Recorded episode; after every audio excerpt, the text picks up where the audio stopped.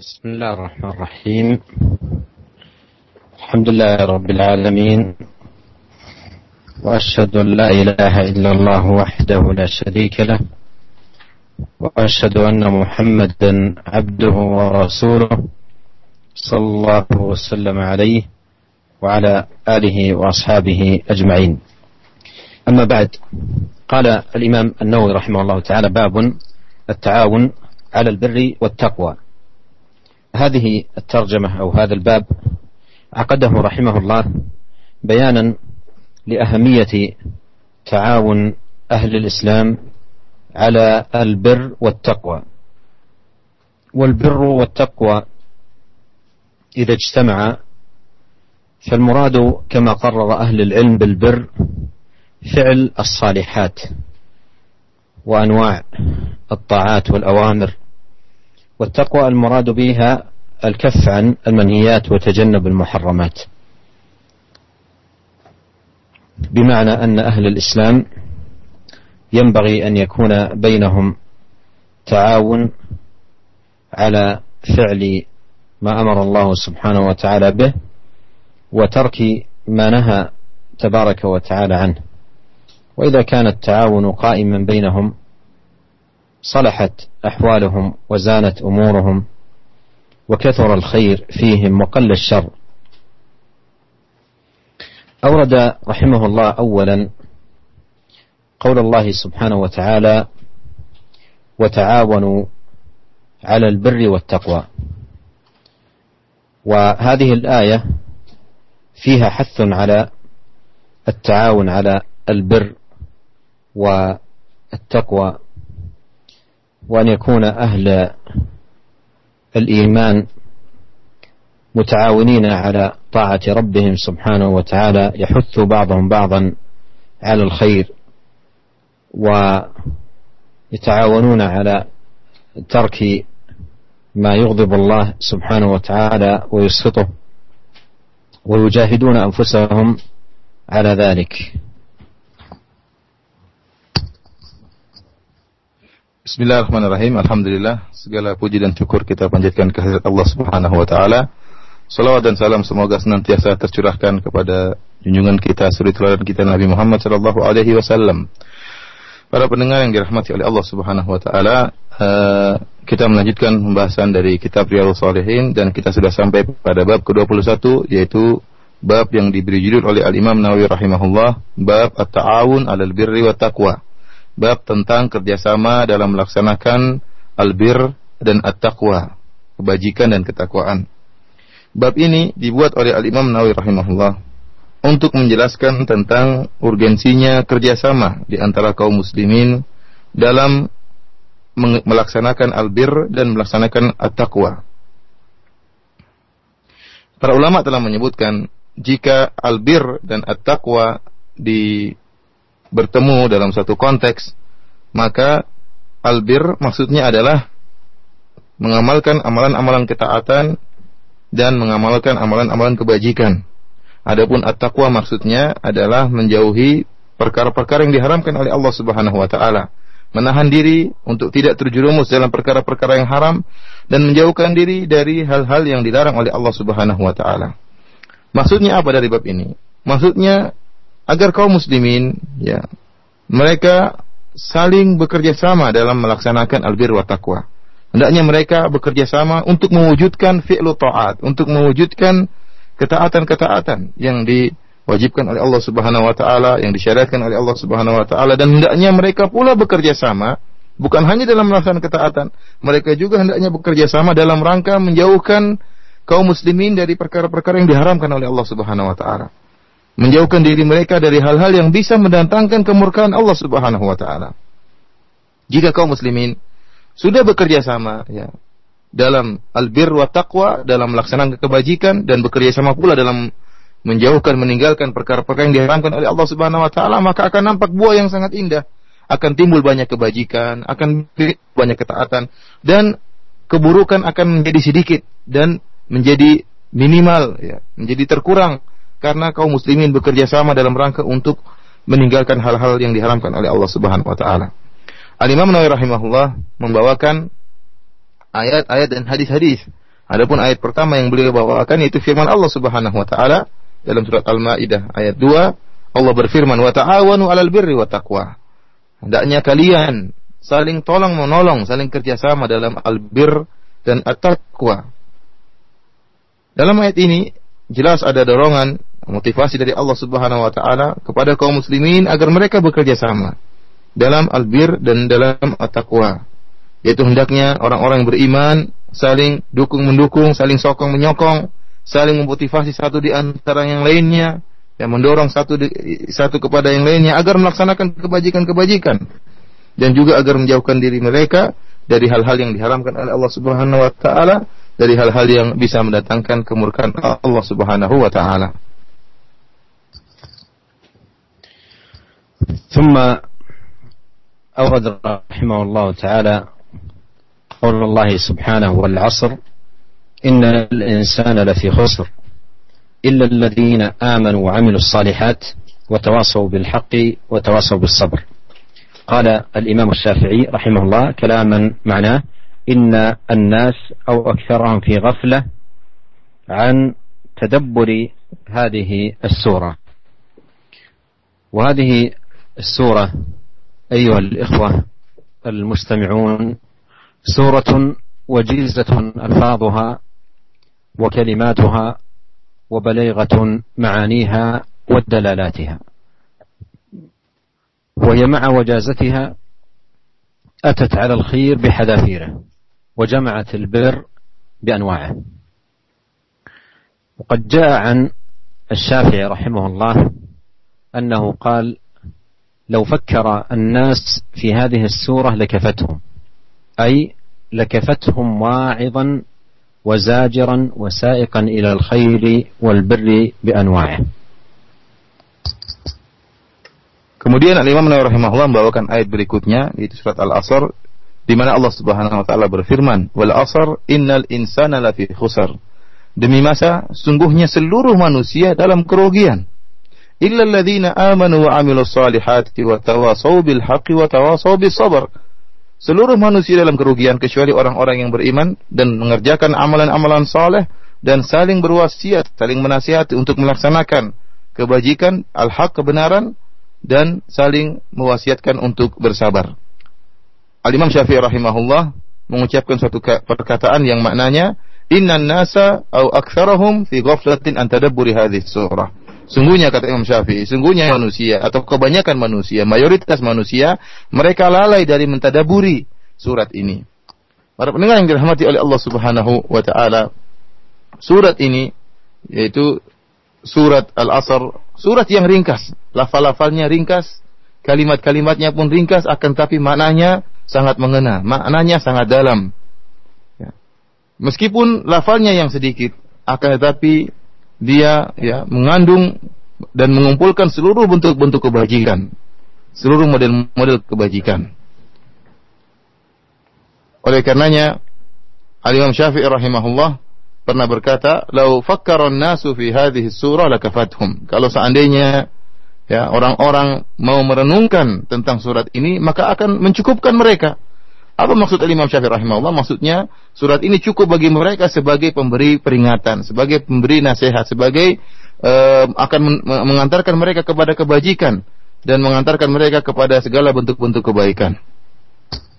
أيها الإخوة المستمعون إن هذه السورة العظيمة حقيق بكل مؤمن أن يتأملها وأن يتدبر دلالاتها وأن يقف عند وعظها وزجرها وأن تكون له سائقا إلى الخير بأبوابه المتنوعة ومجالاته الفسيحة.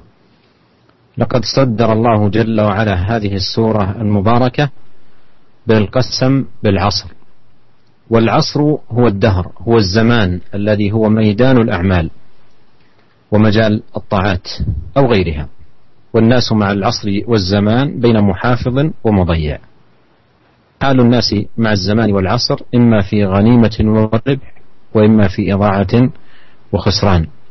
والليال والأيام تمضي والشهور والأعوام تمر وكل ما يمر من الزمان والوقت محسوب على الإنسان ومعدود في عمره وهو فيه بين خاسر ورابح. Para pendengar yang dirahmati oleh Allah Subhanahu wa taala, surat yang agung ini ya sungguh ya layak bagi setiap mukmin untuk mentadaburi surat ini, untuk merenungkan tentang hal-hal yang ditunjukkan oleh surat ini. Hendaknya setiap mukmin berhenti pada ya peringatan dan juga nasihat yang disampaikan oleh dalam surat ini. Dan hendaknya surat ini sebagai ya, uh, pengantar kepada segala kebajikan dan segala amal-amal ketaatan. Para pendengar yang dirahmati oleh Allah Subhanahu wa taala, Allah Subhanahu wa taala telah membuka surat ini yang penuh keberkahan ini dengan sumpah Allah Subhanahu wa taala dengan masa. Kata Allah Subhanahu wa taala wal asr demi masa. Allah Subhanahu wa taala bersumpah dengan demi masa. Dan kita tahu bahwasanya al-asr yaitu ad-dahar, dialah masa zaman yang zaman merupakan masa merupakan medan untuk beramal dan merupakan tempat untuk melaksanakan amalan-amalan ketaatan, amalan-amalan kebajikan dan juga untuk melaksanakan yang lainnya. Dan manusia model manusia dalam menghadapi zaman, dalam menghadapi masa ada dua model. Ada yang menjaga waktu tersebut untuk dilaksanakan atau diisi dengan ketaatan-ketaatan dan ada yang mudhayya, yaitu orang yang melalaikan zaman tersebut. Oleh karenanya, orang yang memperhatikan masa dan mengisi dengan waktu yang baik, maka dia akan mendapatkan keberuntungan dan akan menampakkan ghanimah dari masa tersebut. Adapun orang yang lalai, maka dia tidak mendapati masa kecuali dia akan mengisi masa tersebut dengan kerugian dan juga kelalaian. Ingatlah bahwasanya hari-hari, ya, malam yang berlalu, bulan yang berlalu, tahun-tahun yang berlalu terus berlalu dan tidaklah setiap masa yang berlalu, tidaklah setiap waktu yang berlalu kecuali akan dia dimintai seorang manusia akan dimintai pertanggungjawaban oleh Allah Subhanahu wa taala. Setiap masa yang berlalu berarti setiap umur dia berkurang. Setiap masa lewat berarti setiap umur dia berkurang dan dia dalam kondisi beruntung ataupun merugi. Qala Allah jalla syanuhu wal asr innal insana lafi khusr. قوله إن الإنسان لفي خسر هذا المقسم عليه وهو أن الإنسان خاسر والمراد بالإنسان أي جنسه والمعنى أي كل الناس خاسرين إلا من استثناهم الله جل وعلا في هذه السورة.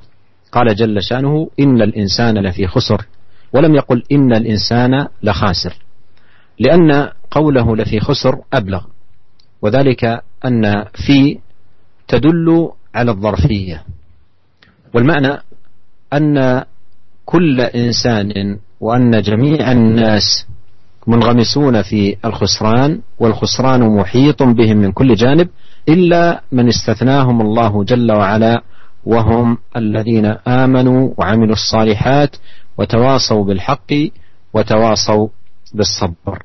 ألا ما أجدر الإنسان أن يقبل على هذه الأوصاف الكاملة والنعوت العظيمة ليكون من أهلها ولينجو بذلك من سبيل الخاسرين Allah Subhanahu wa taala berfirman, "Wal asr innal insana lafi khusr." Demi masa sungguhnya manusia dalam kerugian. Yang disumpahkan oleh Allah Subhanahu wa taala yaitu tatkala Allah mengatakan demi masa, apa yang Allah sumpahkan yaitu Allah sumpahkan bahwasanya manusia merugi.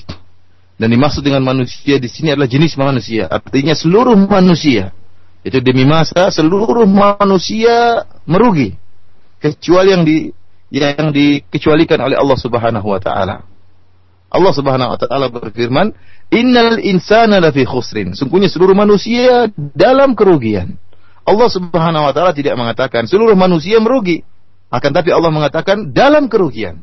Dan kalimat dalam kerugian lebih mengena karena kalimat dalam atau pada kerugian menunjukkan zorfiyah yaitu menunjukkan suatu tempat yaitu manusia seakan-akan masuk dalam suatu tempat yang tempat itu isinya semuanya kerugian. Artinya manusia tenggelam dalam kerugian ya dengan berbagai macam model kerugian dan kerugian ya, mengintai atau menyerang manusia dari segala arah kecuali orang-orang yang dikecualikan oleh Allah Subhanahu wa taala yaitu yaitu yang Allah sebutkan mereka illa alladziina amanu wa wa tawassaw bil haqqi wa sabr. Orang-orang yang selamat dari serangan kerugian dari segala arah hanyalah orang-orang yang beriman dan beramal saleh dan saling menasihati mewasiatkan dalam al-haq dan saling mewasiatkan dalam kesabaran. Oleh karenanya sungguh pantas bagi seorang manusia untuk sungguh pantas bagi seorang muslim untuk memperhatikan surat ini dan berusaha untuk ya menjadikan dirinya berhias dengan sifat-sifat yang sempurna, sifat-sifat yang baik yang telah disebutkan oleh Allah Subhanahu wa taala dalam surat ini agar dia menjadi orang-orang yang selamat, agar dia menjadi orang yang selamat dari serangan kerugian yang datang dari segala arah.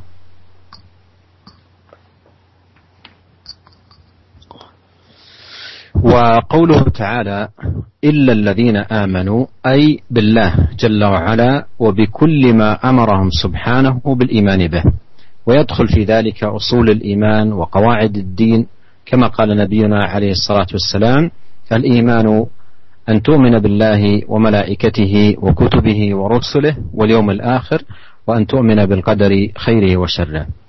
وقوله عمل الصالحات أي الطاعات الزاكيات والقربات العظيمات التي يتقرب بها أو يتقرب بها أهل الإيمان إلى الله سبحانه. والأعمال لا تكون صالحة إلا إذا كانت لله خالصة ولسنة نبيه صلى الله عليه وسلم موافقة. وقوله جل وعلا وتواصوا بالحق أي أوصى بعضهم بعضا بالحق. والحق أيها الإخوة المستمعون يشمل التوحيد والإيمان ويشمل العناية بالقرآن والسنة ويشمل الاهتمام بالفرائض والواجبات ويشمل البعد عن النواهي والمحرمات فالأمر المعروف والنهي عن المنكر والدعوة إلى الله كل ذلك من التواصي بالحق. وقوله جل وعلا وتواصوا بالصبر أي أوصى بعضهم بعضا بالصبر. وأمة الإسلام وأفراد أهل الإيمان في حاجة ماسة إلى الصبر. في شؤونهم كلها فالطاعات تحتاج إلى صبر والمعاصي يحتاج تركها إلى صبر والأقدار المؤلمة تحتاج إلى صبر. والدعوة إلى الله عز وجل تحتاج إلى صبر وتعلم العلوم النافعة يحتاج إلى آه، صبر. فالصبر عباد الله مقام عظيم من مقامات الدين يحتاج إليه أو يحتاج إليه المؤمن في عباداته وشؤونه وأحواله. ولهذا كان من أوصاف الناجين الرابحين أن يوصي بعضهم بعضا بالصبر على طاعة الله والصبر عن معصية الله والصبر على أقدار الله المؤلمة. وبهذا نعلم أن هذه السورة الوجيزة البليغة اشتملت على قواعد الإيمان وأصول الدين وشرائع الإسلام والوصايا العظيمة المرضية. ألا ما أحرانا أن نعنى بهذه السورة تفكرا وتدبرا لتكون لنا إماما في السير في طاعة الله وفرارا من الخسران والعواقب الوخيمة. وإنا لنسأل الله أن يعيننا أجمعين على طاعته وألا يجعلنا من الخاسرين Para pendengar yang dirahmati oleh Allah Subhanahu wa taala, marilah kita pelajari tentang sifat-sifat orang-orang yang dikecualikan oleh Allah Subhanahu wa taala dari kerugian. Dikecualikan dari orang-orang yang tenggelam dalam kerugian dan kerugian menyerang mereka dari segala penjuru dari segala arah. Allah Subhanahu wa taala berfirman illal ladzina amanu kecuali orang-orang yang beriman yaitu beriman kepada Allah Subhanahu wa taala beriman dengan segala perintah Allah Subhanahu wa taala dan termasuk dalam hal ini adalah beriman dengan pokok-pokok keimanan, usulul iman, demikian juga kaidah-kaidah din, ya. Sebagaimana sabda Nabi Shallallahu alaihi wasallam ya dalam hadisnya bahwasanya iman yaitu engkau beriman kepada Allah, kepada malaikat, kepada kitab-kitabnya, kepada para rasulnya, kepada hari akhirat dan engkau beriman kepada takdir yang baik maupun yang buruk. Kemudian kata Allah Subhanahu wa taala, "Ilal ladzina amanu wa amilus solihat." Dan orang-orang yang beramal saleh, yaitu yang beramal ketaatan, yang beramal dengan kurubat, mendekatkan dirinya kepada Allah Subhanahu wa taala. Dan ingatlah bahwasanya amalan tidaklah akan menjadi salehah, tidaklah suatu amalan dikatakan amalan saleh kecuali jika dikerjakan ikhlas karena Allah Subhanahu wa taala dan harus sesuai dengan sunnah Nabi sallallahu alaihi wasallam. Karena jika tidak ikhlas atau tidak sesuai dengan sunnah Nabi sallallahu alaihi wasallam, maka bukanlah suatu amalan saleh. Kemudian Allah Subhanahu wa taala melanjutkan sifat-sifat orang-orang yang dikecualikan dari kerugian. Kata Allah Subhanahu wa taala, "Wa tawasau bil haqq." yaitu mereka saling mewasiatkan untuk melaksanakan al-haq. Artinya apa?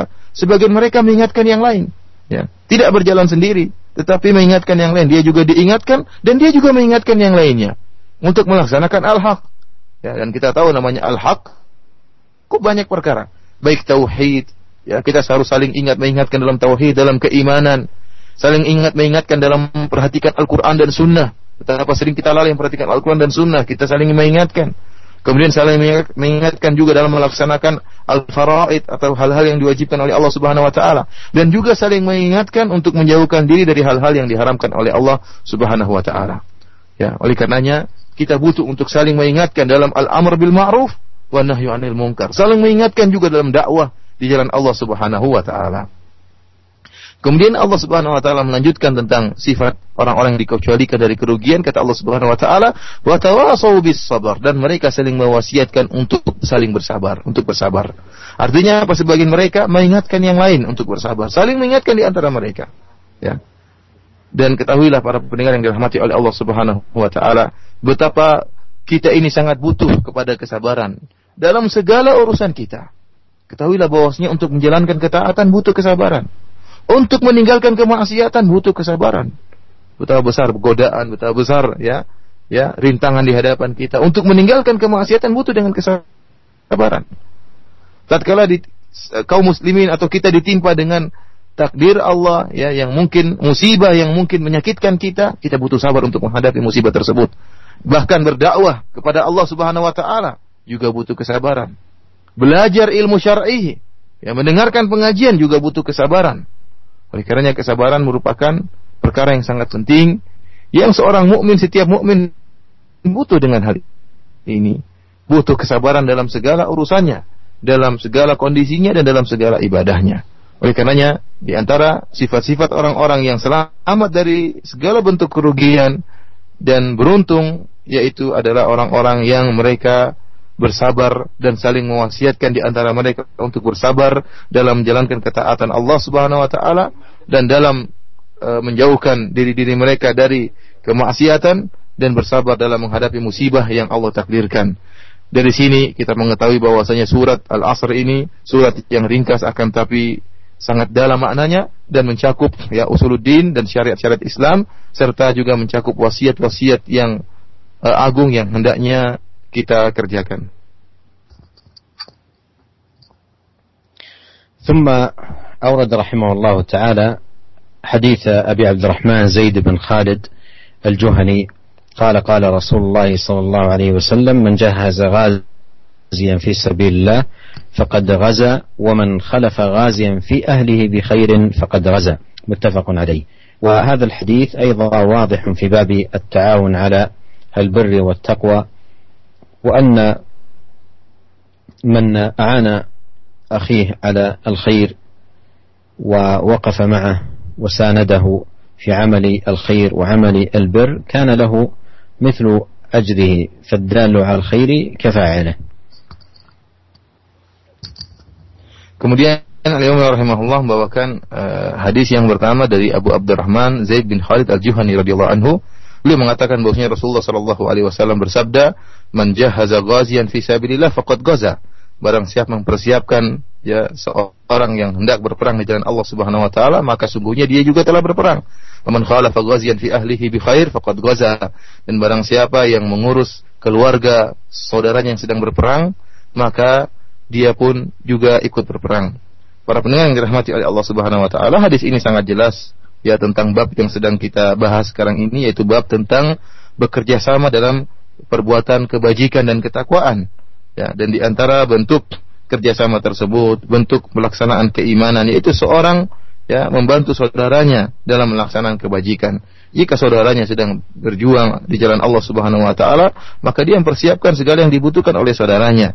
Ya dia bantu saudaranya tersebut, bahkan dia bantu eh, mengurus keluarganya, maka orang seperti ini dia juga mendapatkan pahala sebagaimana dikerjakan oleh saudaranya Ya, Rasulullah Shallallahu Alaihi Wasallam ya telah menjelaskan hal ini bahwasanya barang siapa yang menunjukkan kepada kebajikan maka dia juga akan mendapatkan pahala orang yang mengerjakannya.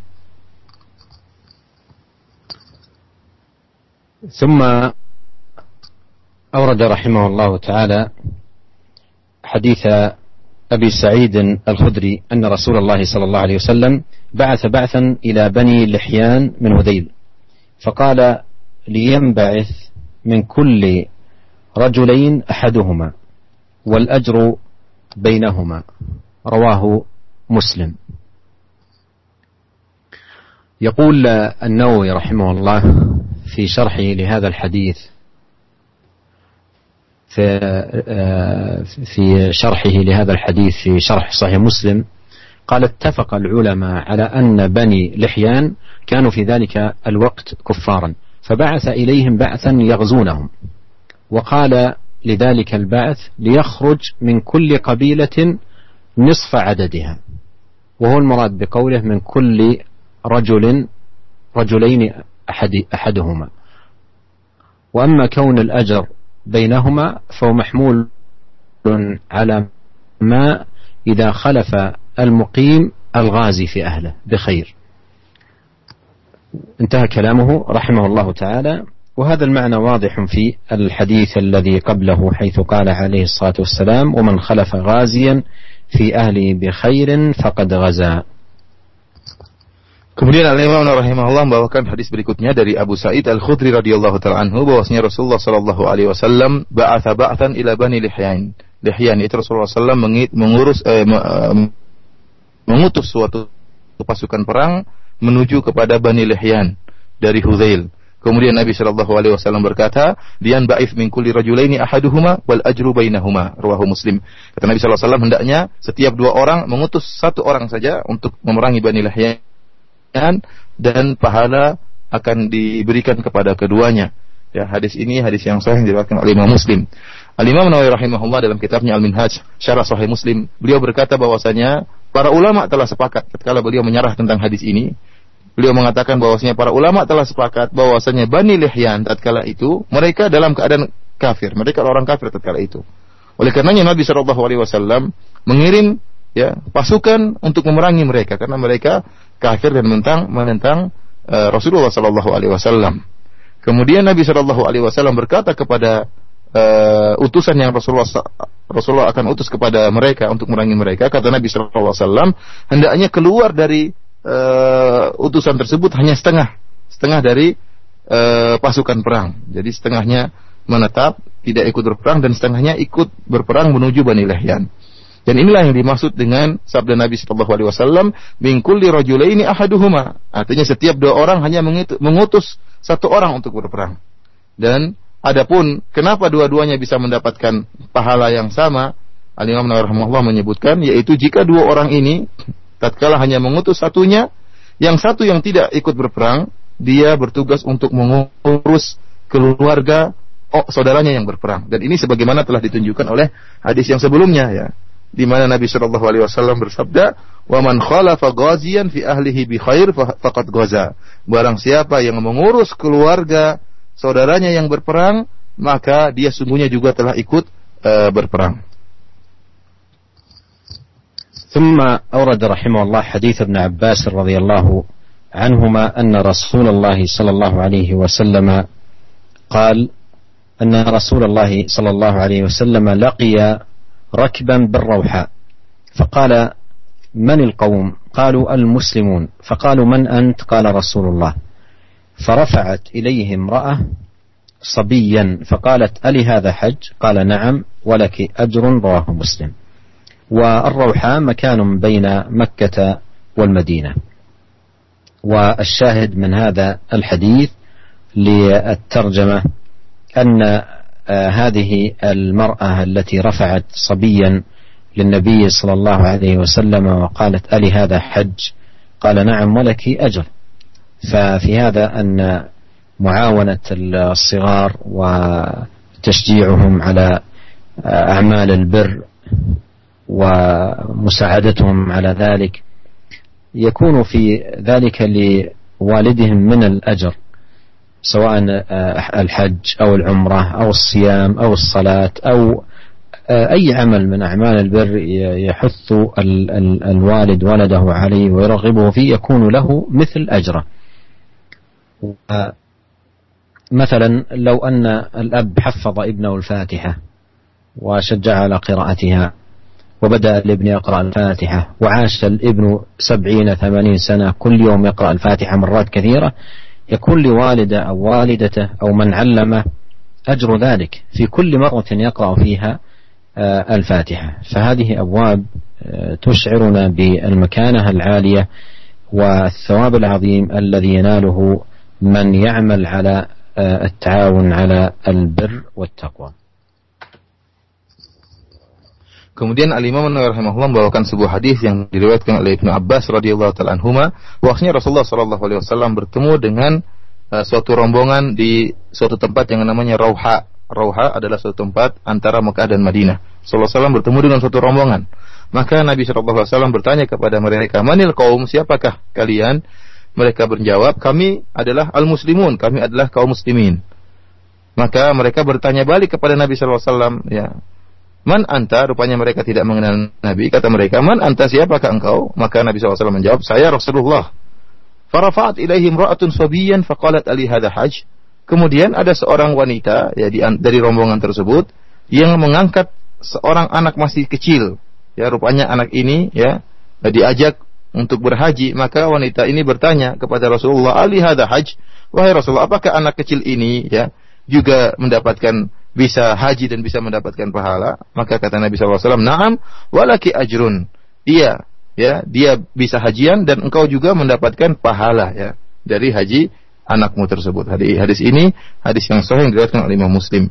Para pendengar yang dirahmati oleh Allah Subhanahu wa taala, kita perhatikan dalam hadis ini bahwasanya wanita ini mengangkat putranya yang masih kecil yang uh, melaksanakan ibadah haji. Dia berhaji dan juga anak ini pun melaksanakan ibadah haji.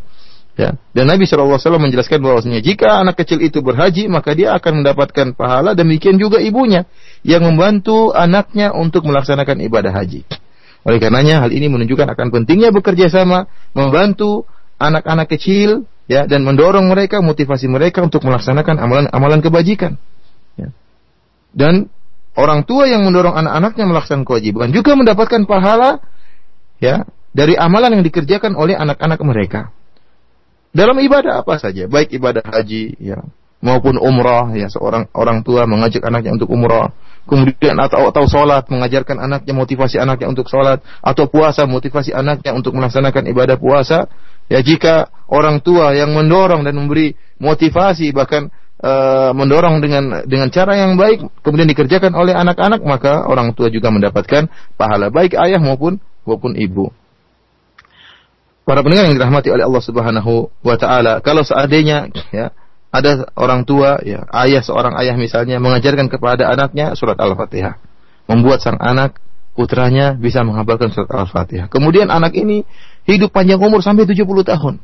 Bayangkan, setiap kali anak ini baca surat Al-Fatihah, maka pahalanya mengalir kepada ayahnya yang telah mengajarkannya atau pahalanya mengalir kepada ibunya yang telah mengajarkannya atau pahalanya mengalir kepada gurunya yang telah mengajarkannya.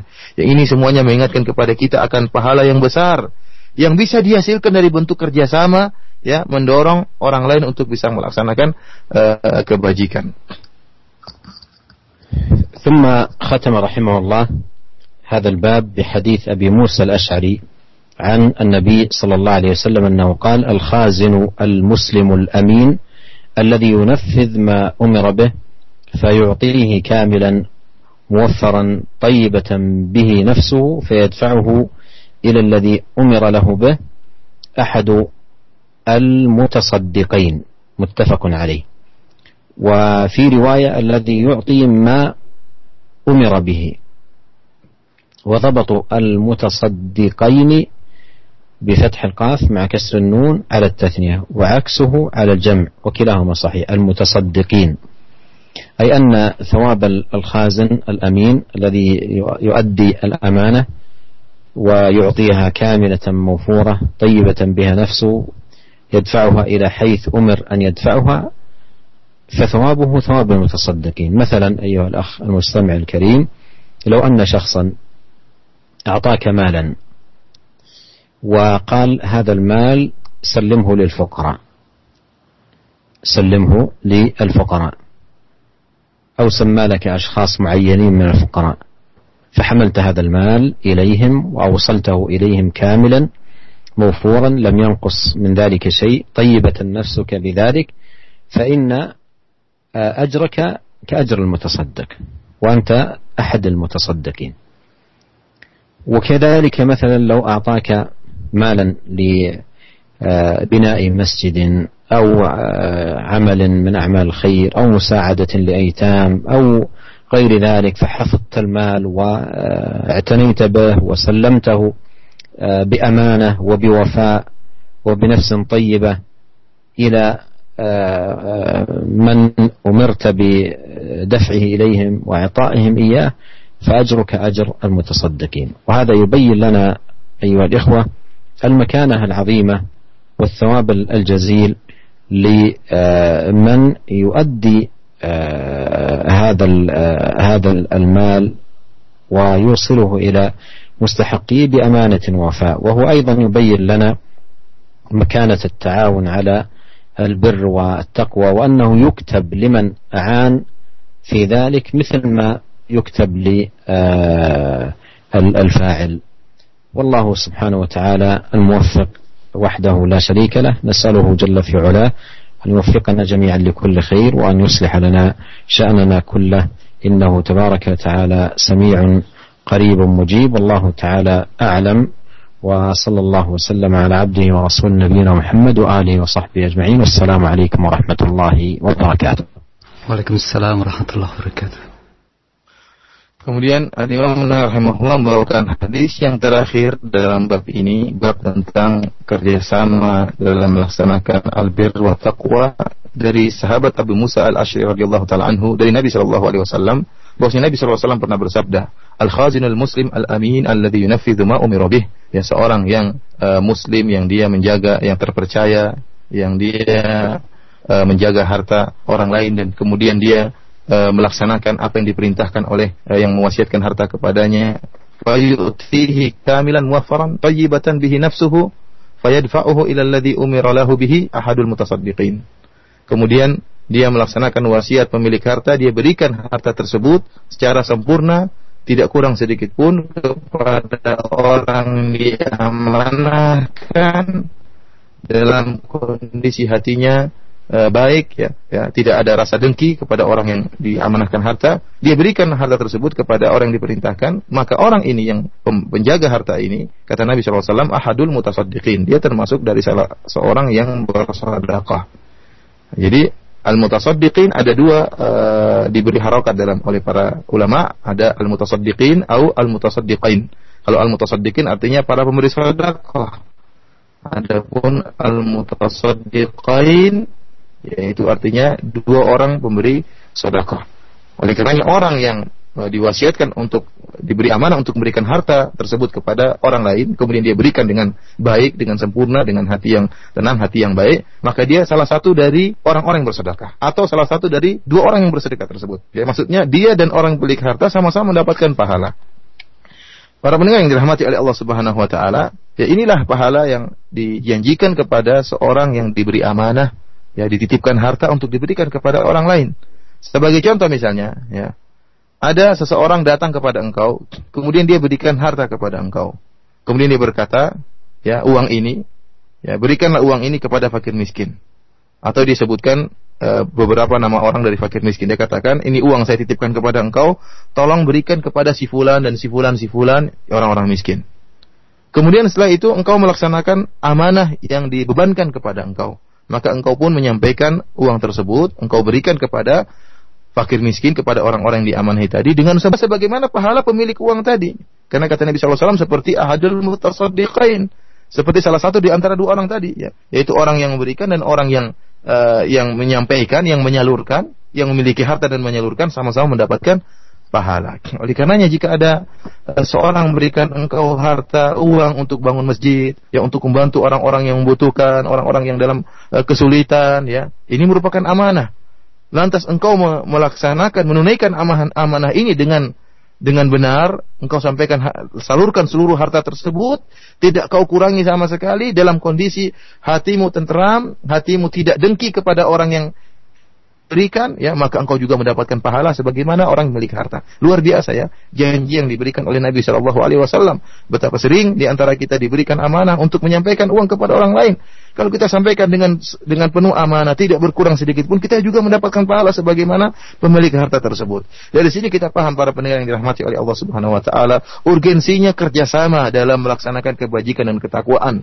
Ya barang siapa yang bekerja sama membantu orang lain untuk bisa terwujudkan kebajikan, maka dia juga mendapatkan pahala sebagaimana pelaku kebajikan tersebut. Ya, ini mendorong kita untuk bisa saling tolong menolong dalam melaksanakan kebajikan dan saling tolong menolong dalam menjauhkan diri kita dari segala bentuk kemaksiatan. Demikian saja para pendengar yang dirahmati oleh Allah Subhanahu wa taala kajian kita pada kesempatan kali ini. Semoga uh, kita senantiasa diberi taufik oleh Allah Subhanahu wa taala. Semoga Allah Subhanahu wa taala menjadikan kita termasuk orang-orang yang saling bertakwa, saling uh, nasihat menasihati, saling uh, tolong menolong dalam melaksanakan amalan kebajikan dan menjauhkan diri dari berbagai segala bentuk kemaksiatan. Wabillahi taufik wal hidayah. Assalamualaikum warahmatullahi wabarakatuh.